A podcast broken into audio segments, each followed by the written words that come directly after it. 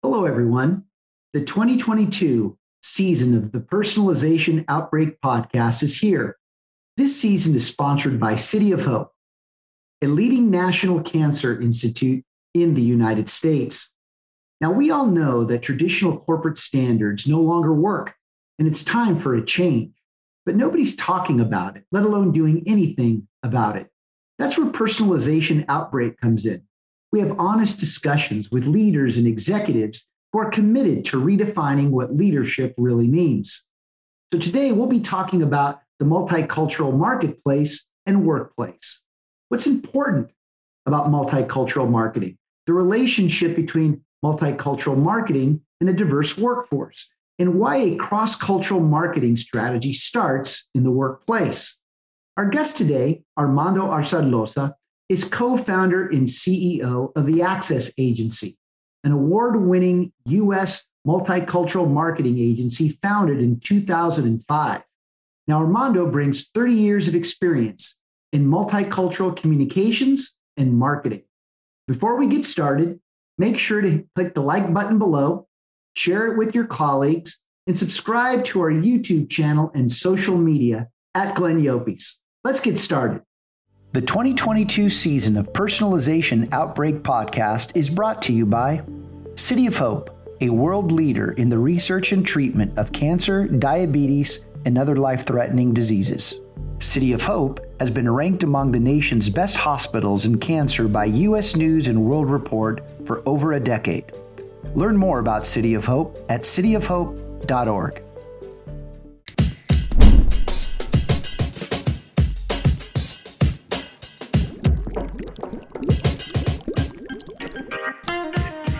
You are listening to Personalization Outbreak, a podcast about the collapse of traditional corporate standards in today's more personalized world. I'm Glenn Llopis. I'm a leadership strategist, author, contributor to Forbes, and founder of the Leadership in the Age of Personalization movement. On this show, I'm interviewing executives across multiple sectors to find out how the balance between standardization and personalization can exist. Army, it's a pleasure to have you, my friend. Welcome to the show. Thank you, Glenn. It's a pleasure to, to sit with you and, uh, and visit for a few minutes around this topic. Absolutely. Well, I, I, think it's the topic that may surprise people. So let's jump right into it. Um, so, what's the problem statement that both uh, both of us, really you, are going to help us um, provide insight uh, to so that we can begin to explore and get to the root of what's happening, especially in the multicultural arena. So here's a statement that multicultural marketing and diversity, equity, and inclusion, they really represent two sides of the same coin, Army. They're led and approached as cost centers rather than growth strategies. How do you react to that? Yeah, I mean, I think there's a lot of truth to that, Glenn. I mean, I think that a lot of the major companies across the United States have actually kind of linked these two things together in some way to, to try to be much more strategic and much more focused around their efforts, both internally and externally. The problem, though, of course, is that you know I understand how how DNI ha- has to be a corporate center, but I I firmly believe, and among many others, that multicultural marketing has to be part of the growth process for any company. Um, it's where we're seeing the majority of the growth in, in consumer segments. Um, and I think, frankly, to treat it as a cost center versus a growth or a profit center is just a it's just a failed strategy. And unfortunately, what's going to happen is you're, you're going to have both fall down as a result of that kind of structure that you've set up for it. You know, let me ask you this, uh, Army, as we get into the roots of this. Uh, what kind of progress do you think has been made, uh, particularly here in the United States, uh, in starting to see multicultural audiences as a growth strategy as a result of the social injustice? Because me personally, there's no doubt that we've amplified awareness. I don't see the growth strategy side. I mean, I see it more in the Black community for, I think, the reasons that we all know. But how about collectively? Are, are we there yet? Yeah, no, I mean, I don't think we're there yet. I mean, I think you know, for for, for good reason, we're focused on the on the black community and some of the some of the, uh, the inequities that exist and the disparity that exists in the marketplace, and so I think we're we're right to do that. Um, but we're also right to look beyond that and to look at the different ethnic audiences that make up the fabric of America to figure these are these are the groups that, that I need to be talking to in the future. I mean, the, the 2020 census data proves, you know, with clear evidence that while uh, white Americans are seeing a decline in, in population, um, multicultural markets are increasing. The Hispanic population grew 25% to 60 million people. Um, that's a, that's a much quicker than we had ever expected. And more importantly than that, I think, is the fact that today over 50 million Americans identify themselves as other than white. And that's an increase of about 130% compared to 2020. So there's no question that, that the country has changed. Our priorities have to be adjusted as a result of that, both from a political perspective, a social perspective, and from an economic perspective.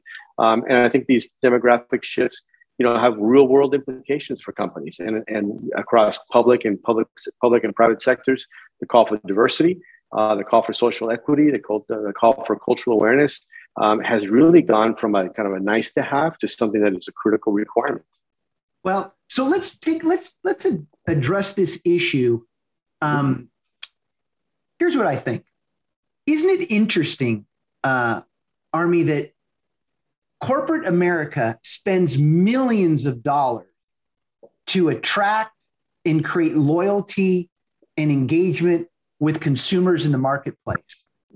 But we're lucky if it's done maybe one tenth of 1% of that investment for their employees in the workplace. Mm-hmm. So, since we know that to be true, let's explore how multicultural consumer marketing can actually help elevate the value and necessity of DE&I in the workplace that can potentially even fuel more investment for multicultural marketing in the marketplace. How's that sound? Yeah. Yeah, I mean, I think that's that's the critical question that has to be that has to be answered, has to be solved for. Frankly, um, you know, the, the amount of the amount of money, the investment that, that major co- companies are making against multicultural marketing and advertising is only a fraction of what they spend in the general market. We're seeing anywhere between five to ten percent investment in multicultural marketing. Now, you know, you might have argued that 30 years ago that was an, an appropriate number, and frankly, that number hasn't shifted very much in the last 20 years. But what has shifted is the purchasing power of these communities. I mean, multicultural communities across the country today are spending about 1.5 trillion dollars. 600 billion of that alone is coming from the U.S. Hispanic population. But it's not just it's not just the the, the power uh, to spend. If you look at the population numbers, if you look at centers across the United States, 40% of California is considered to be Hispanic. 40% of Texas is Hispanic. 30% of Florida is Hispanic even if you look at cities, individual cities in Los Angeles, it's 48%. In New York City, it's nearly 30%. I mean, these are staggering numbers. So, my question to a lot of my clients and companies out there that are looking at the market is what is the general market? Is yeah. the general market the old, outdated model that you've been using for the last 50 years? Or is the general market this new multicultural, millennial focused segment that is driving growth across every single population DMA in the country? That's the critical question. And when we can answer that question and we get some sense of how companies are going to address that question, is when we're, when we're really going to get to the root of this issue. If they're able to communicate with this particular audience, that audience then will reflect its support by, by being loyal consumers to that company. And at the same time, the companies have to also look at themselves internally and say, okay, what are we doing for our employees that happen to represent that same segment? Because that same segment is working for the big technology companies, the big consumer product goods companies, the uh, those the retail companies. It's the same group of, uh, of folks that come from these different segments. Well, two things we can conclude consumers and employees are one of the same. And what's going to come into the workplace and that are in colleges and in high school right now mm-hmm. are, are multicultural employees that right. won't be prepared to thrive in corporate America unless we begin to see them as part of the growth. So, right. I think I understand why we still view multicultural marketing. And again, these are my views uh, uh multicultural marketing and diversity, equity, and inclusion as cost centers because we still haven't learned how to measure inclusion. We're going to talk about how we do that throughout our discussion today. But let's, the, the other reason for this, because we don't know how to measure inclusion, we continue to take standardized approaches to multicultural marketing and DE&I, which I believe is actually pushing our communities further apart. And not just those of diverse populations, I think all populations. And I think what's interesting about this is clearly the surge, and you shared the numbers of multicultural audiences and particularly Hispanic populations. I mean, we represent the cultural demographic shift when large cultural segments of the population reach numbers sufficient enough to have a significant effect on what we do and how we act. That means everyone. So, if and, and what I actually see happening is that we're going through a massive reverse assimilation. In other words, it used to be the people that came from diverse populations that think they needed to assimilate to a standard that was defined by non diverse populations, whatever that means. But in terms of multicultural populations, and, and now what's happening is the reverse, and it's happening unconsciously. Why? Mm-hmm. Because we're the populations, because of our critical mass and growth, that are introducing new ways of consuming, new ways of not just consuming products and services, but also content. And we're creating new lifestyle options for people. So we need to recognize that this cultural demographic shift has significant implications big enough to make these diverse populations a growth center. Uh, so let's do this, Army. I'm going to share with you what I believe to be a standardized approach for D, uh, for DE and I in organizations, and I'll share an aspiration. And I'd like for you uh, to give us a perspective through the multi uh, multicultural consumer marketing lens. How's that? Great, sounds good. Let's do it. Let's do it. Here we go. So the standardized approach for DE and I is to see people of color as quotas. In other words, we solve for the percentage of diverse talent representation in our organizations in order to be compliant. Now, what's the aspiration? Well, the aspiration here is we must identify more inclusive ways to give people of color a greater sense of belonging that elevates their impact and influence in the workplace. How does this translate in the marketplace, Army? Yeah, I mean, I think in, in the marketplace, I mean, it's, it's, it's an interesting uh, problem to solve too. And one of the one of the things that I see is the more diverse an organization is, the more diverse that its product will be in the marketplace, right? Hmm. So if you've got African Americans, you've got Asians, you've got Hispanics working on particular marketing strategies for products that are coming out of any kind of consumer product good company, that product is going to be is going to be able to better reflect the diversity that exists in the marketplace because I, as a Hispanic American, was able to put my my thumb, my two my two cents into the development of that of that uh, service or product. And so things are going to be much, are going to be looked at much more through that diverse lens once they hit the marketplace. So that's good for companies. And frankly, you know, we talked about we talked about measuring. There are some measurements out there that I think are kind of interesting. If you Nielsen did a study a couple years ago that estimated that the ROI for a brand that invests in multicultural marketing could be anywhere between 30 to 40% higher than those that don't.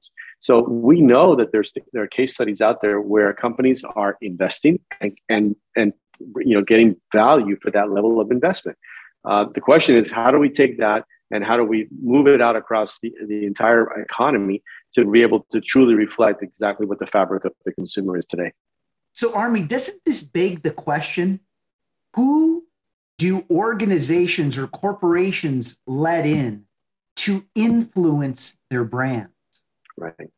right? Yeah. And it, go ahead. And, I, and I think, you know, one of the points that you and I have talked about over the years is that I think companies in general, and there are some better than others, of course, but I think companies in general do a pretty good job of recruiting diverse candidates into their into their operations into their companies right so they bring them in they do they do all the right things do the proper outreach and proper level of engagement where I think companies fail, and I think it has a, a dramatic effect on how we look at DEI and ultimately multicultural marketing, is we forget the final step, which is how do we retain these folks once we bring them into the into the corporate structure?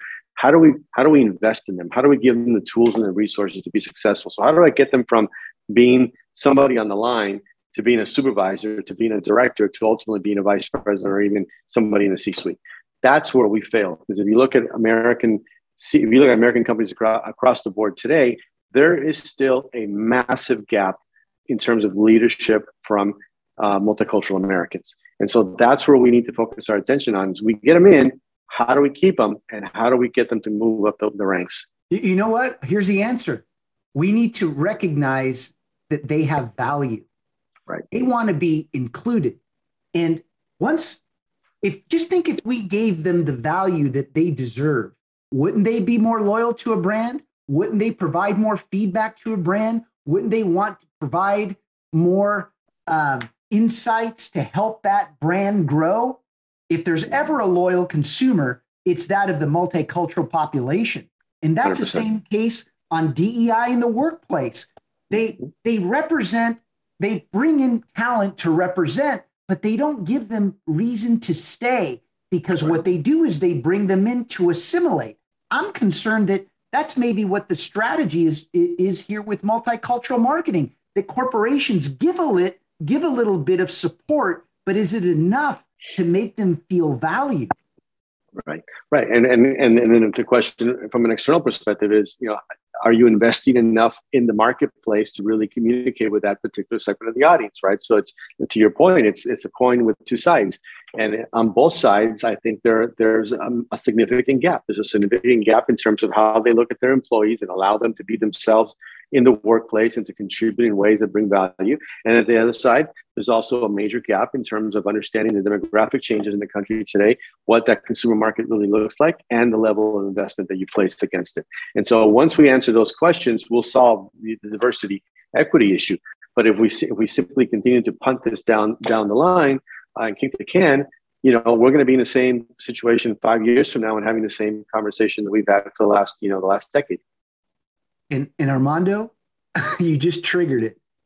This is why brands have the opportunity to open doors to these populations so that they can showcase the value that they can bring. But when we stifle them by limiting their ability to contribute, we're never going to find out. And this isn't just bad for, for the next generation of where corporations are headed. This isn't good for society. Let's move on to the next one. Here's a standardized approach to DE&I. The next one. Organizations make assumptions about what people of color need and want. What they do is they've decided what's best for us to be successful. Here's the aspiration. We need to ask people of color what matters to them to be significant. Where is this? How does this play out on the on the marketing front?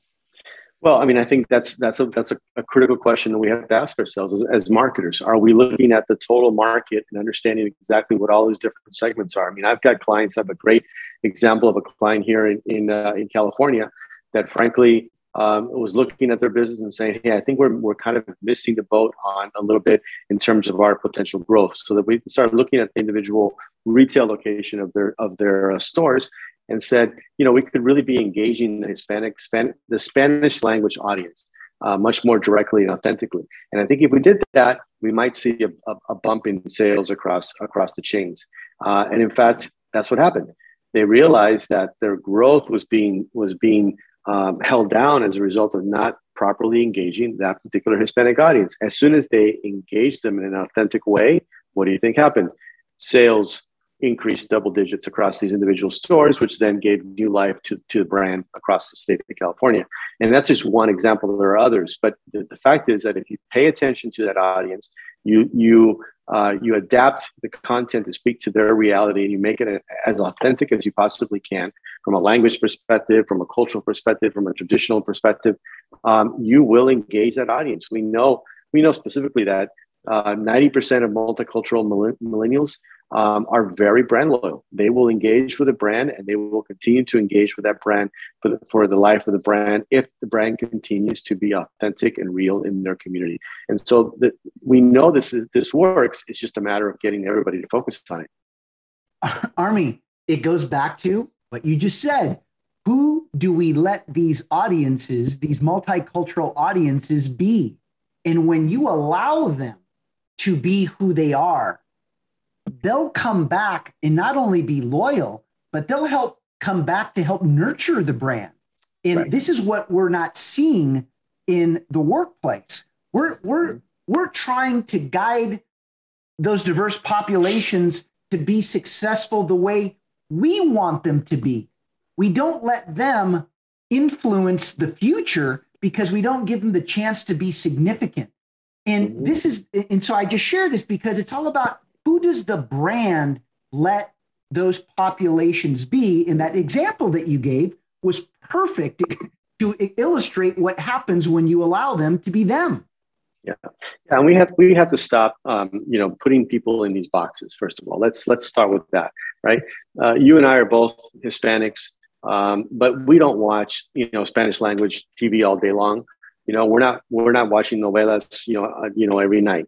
Uh, we're watching. Maybe you are watching some some Spanish language programming. Then you're watching English language programming. Then you're watching. You're listening to hip hop, and you're listening also to country music, right? Very few boxes fully define who we are. And, and, Americans in general have this duality. And we know with the 50 million Americans that's kind of self identified as other than white, we represent a duality. Until, until brands understand what that duality actually means as part of who we are as, as individuals, um, we will never really truly market to them effectively. If we, if we focus on that duality and allow them to be who they are and not put them in these pre-described labels or, or boxes, you will unleash the power of the consumer and you will also create authentic engagement for for your brand well you just explain what happens in the in the workplace right mm-hmm. here's mm-hmm. another standardized approach to DE&I organizations put people of color in boxes we boxes. designate diverse employees into like-minded groups that promote assimilation and yes i'm referring to employee resource groups when what the aspiration should really be. And by the way, I understand that for an early in career that just trying to get started in the in in the uh, in the workplace. But my goodness, we can't continue to give them in bo- keep them in boxes because all of the other dimensions that we bring as an individual. That's why the aspiration is we must see people of color in their full humanity that promotes their authenticity so, when will brands stop being afraid of promoting our authenticity when it really feels like not all, but some seem to try to get us to assimilate? Yeah. Yeah. I mean, and, and there's, listen, you know, from my perspective, there's nothing wrong with getting like minded uh, people together from you know from a company perspective and and you know celebrating you know your heritage and your traditions your language nothing wrong with that but when you then prevent these people from actually participating in other venues and other opportunities at the company uh, because they're part of the Hispanic, you know, business resource group or employee group. That's the problem that we have today is that we're, we're continuing to put people in buckets and not allowing them to pull those down and to participate in every aspect of society and, and, and bring value to these things. And, and the reality is that, that we bring immense value you know, as I said before, if you're a company in marketing in the United States, if you don't reflect that Hispanic identity, that Hispanic duality, and bring value from that perspective, you're missing a huge part of the, of the population segment. So we're not doing ourselves any favor by simply putting ourselves in these groups. Let's realize that the country has changed, that, that we should be celebrating individual individuality. We should also be uh, celebrating the segments and, what, and the traditions that these individual groups bring together. And let's also just understand that you know this is this unique experience that we have in the country today is something that we should celebrate and makes us stronger as a, as a result of it. And, and we're not going to make ourselves stronger by simply putting us in, in boxes.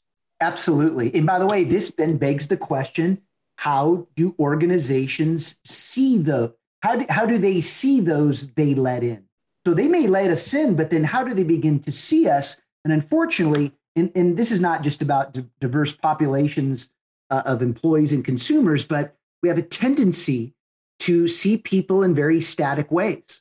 And I think that's been the case, uh, particularly for diverse populations. We see them based upon how we were introduced to them, but we don't take the time to see how our populations have actually evolved, which has been a very good thing uh, with respect to the Black population. It's our understanding, awareness uh, respect in how they've evolved and become great contributors uh, in the United States has been fabulous. But we have to look at the broader spectrum of all the populations.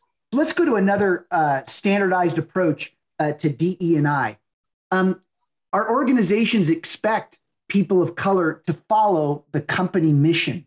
We don't create the space for diverse employees to share their experiences and insights. And you talked a little bit about this earlier, Armando. So people don't even know our experiences. They, they've, they've labeled us in these boxes that are so entrenched, they're unaware of the dimensions that we bring. One in particular is the adversities that our communities face. I'm not talking about victimization. Let's face it. I've always said if the baseline for engagement for uh, those from diverse uh, populations is zero, we go into the workplace at negative 20, negative 25, because we've had this stigma before we get into the workplace. Then we have to figure out how to unleash our individuality in the marketplace. And when you're mm-hmm. quickly put into a box, it makes it tough. So, right. what's the aspiration? We need to find ways, new ways for people of color to unleash their unique talents and elevate their individual contribution. And so, how do we pull the uniqueness of, of these diverse populations to help marketers understand the value of our uniqueness and how we could add value to the brand? Yeah, yeah, you know, it's it's a it's a complete mind mind mindset that has to that has to be kind of you know calibrated into into the heads of of the C suite. Um, listen, I, you know, like like you, I, I don't think that there's, uh, you know, an effort to try to hold anybody down or to or to you know deny their their their value and contributions. But I think that you know that you've been talking about this for years is this kind of standardized, you know, business model. Um, and that's what's that's what's you know that's that's what they're using as a basis for these decisions. And so, you know, I'm I've I've been for years talking about how do we personalize that that for, for, for, individual segments how do you take a strategic approach to engaging these diverse audiences with a very specific you know mind-based segment segmentation strategy you know a, a, a singular kind of cross-cultural strategy that speaks to the brand but also speaks to the consumer and to do it you know with a with a laser focus on, culture and tradition and if you did that if you took those those three steps you will go a long way to develop the brand and to create this level of authentic engagement that we, that we talk about. You know, uh, a couple of reactions. One, um, and I want to make sure that that our listeners and viewers are clear with this. I don't think, Army, that DE and I in multicultural marketing has intentionally been seen and operated as a cost center. Mm-hmm it goes back to what you said. It's this standardized way that we do things that doesn't account for not only one's individuality, but the mass variations of people that we're now having to serve. And know, standardization has really measured sameness and hasn't valued or understood difference. And so now that we have so much difference, um, how do we get our arms around that? And I think that's where people are more afraid of making a mistake than seizing an opportunity. So I think right. what you're saying here is, is so well put. And you go back to tradition for a moment. I mean, is greatness born by what the mission is or how people contribute to the mission? I think it's the latter because oftentimes missions can be stagnant, they can be static. And we need to unleash individuality both in the marketplace, in the workplace, so that we can get out in front of where markets eh, marketplaces are going and what the needs are and expectations in the workplace. And I think that this is, you know, multicultural marketing really helps us to identify what those trends are so we get in front of it. Yeah, you know, I would I would argue that that you know we need to continue to celebrate those individual moments, right? Those individual moments that these these communities bring to the table.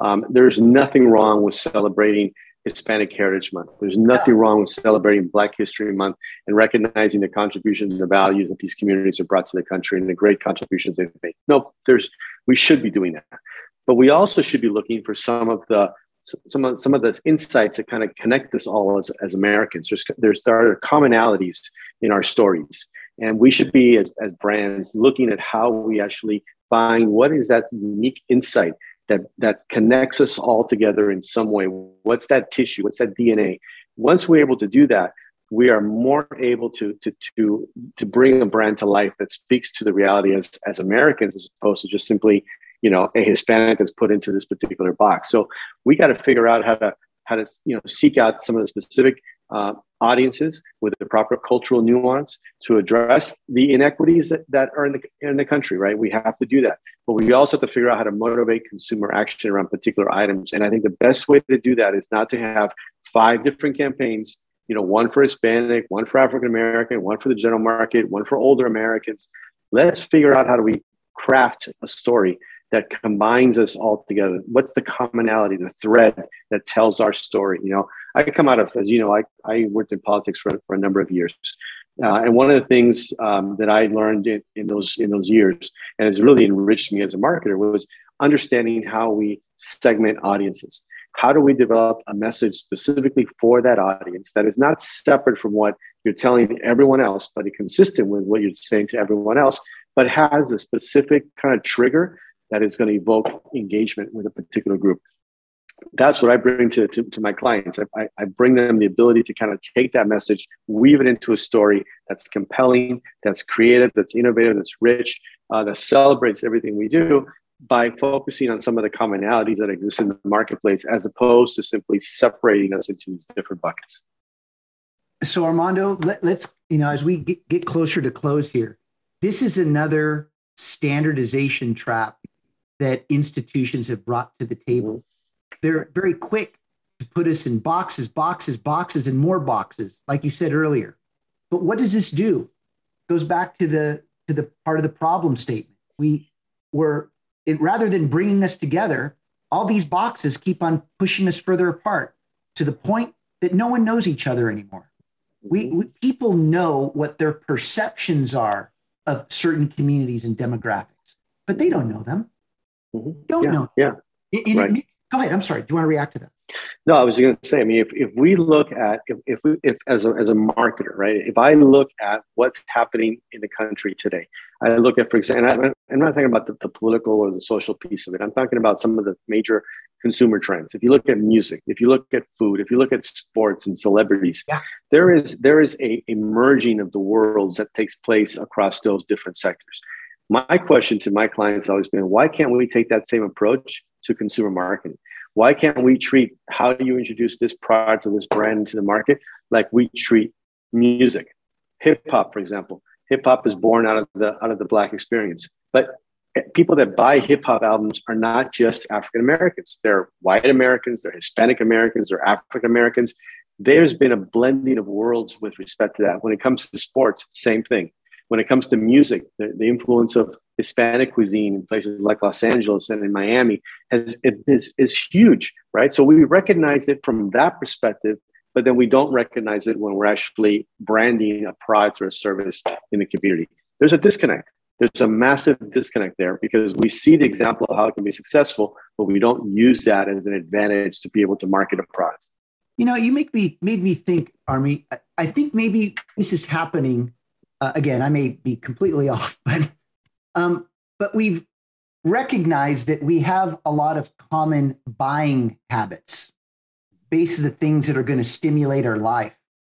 But do, do we have we taken the time to understand um, the things that cause pain in our life, the things that the, the things that we're feeling and thinking to better get to know what our own challenges are so that we can help be part of creating new products and services that can actually tend to our community that's not just about something that's going to help our lifestyle but help us in who we are as individuals and human beings because if we continue to silo silo silo we'll never find those commonalities. And it makes me feel as if it's going to slow us down to finding the innovations in, in the new mm-hmm. technologies and the new messaging and the new products that can actually start rebuilding community. Because in the end, until we unleash our individuality, we're not going to know each other well enough to start rebuilding community. Do you have a final comment as we wrap it up? Yeah, I mean, I think look, if you look at if you look at the consumer market today, right? For for the last 50 years, we've been our entire consumer market has been based on on uh, you know the older Americans who are older Americans today, but the baby boomers that came out of the 50s and the 60s, right? Everything was based around that particular mindset. Today, that mindset has shifted. We should be looking at millennials as the growth opportunity in, in the marketplace. If you look at millennials, nearly 40% of millennials in the country today are Hispanic. So think about that for a second. 40% of the market that you're going to be talking to for the next 50 years are Hispanic. So for you not to look at it from that perspective is, is kind of foolish. Now, we also know that uh, multicultural millennials, you know, we talked about how brand loyal they were, but they also want companies, they want to invest with companies that are invested in their particular communities. Com- companies are actually doing socially good projects and initiatives in their in their in the particular communities. So we know that companies are being asked to invest. We know companies are being asked to speak up on these particular issues, and it's coming directly from the largest consumer segment in the market today, which is will be for the next 50 years the you know the focal point of, of how we approach it. So we got to we, we have to understand that that the fabric of the consumer market has changed. It's no longer what it was 20 years ago today. It's much more of an integrated, uh, much more of an integrated market. And with the number of you know 130% increase in those that are considered to be mixed race in the country, I, I don't know how you survive in the country today and not render yourself obsolete if you don't recognize that and market your products to that reality. Armando, you've been wonderful, and is is you know, as I think about our discussion, it's it's interesting. I, I think what we're finding is that we make decisions based upon how we're incentivized, uh, mm-hmm. rather than doing what's right uh, to truly drive economic, uh, sustainable economic yeah. growth. Uh, especially when you consider all the things that you shared with us. But I'll bring it down to this: it's time to rebuild community, and it's time to recognize those across all these sectors that are part of the fabric of rebuilding communities. Because if we continue uh, on this track of siloing communities and siloing people, I think it's going to make make it much harder for brands to find growth when the growth is looking right at them. So, right. uh, Army, I, I, can't thank you enough for your time. Do you have one more little piece of wisdom as we as we yeah, wrap? Yeah you know, I always try to I always try to, to, to mention this at the end of every time I speak because I think it's such a critical thing that we as as Americans that you know people ask me what can I do? Well, I'll tell you what you could do. You can go out across the country and explore culture uh, from city to city, from neighborhood to neighborhood, from community to community. Go one day to uh, Chinatown in San Francisco and see the vibrancy of that of that economic culture that exists, you know, the, the, the vibrancy of, of, small businesses and, and what they contribute to a country or to a city. Go to an AME church in Georgia and, and understand exactly some of the, the religious fabric that, that, that connects that community and, and the joy and the happiness that comes out of that kind of a service. Go to Miami and sit one day with some of the older Cuban Americans that are playing dominoes and really understand the vibrancy of that particular cultural reality and our tradition. Once we do that as, as, a, as, a, as a country, we'll have a much deeper appreciation for the, the diversity that exists in the country, the values that, that, that these communities bring. And at the end of the day, I think it's going to make us much more uh, willing to come together in a way that is much more genuine and authentic. Goes back to this we need to know the people we're serving. Absolutely. So I'm going to leave everyone with, with five things to consider that were discussed in this conversation and this is how you measure inclusion. Who do you let in? How do you see those you let in? Who do you let them be? What do you let them do? And how do you let them do it? Armando, really appreciate you. You've really enlightened me and uh, you've really made me think. And I, I, hope others are, are thinking critically about the discussion today and can't thank you enough. As I always close pleasure. the show, when we lead in the age of personalization, you will see things that others don't do what others won't, and keep pushing when prudence says quit. Thank you, Army. Thanks for listening to Personalization Outbreak. Make sure to subscribe so you never miss a show. If you enjoyed the content, visit ageofpersonalization.com to check out our free streaming video series and learn how to get involved in the movement. I'm Glenn Llopis. I wish you a good day, and remember, without strategy, change is merely substitution not evolution. Learn more about City of Hope at cityofhope.org.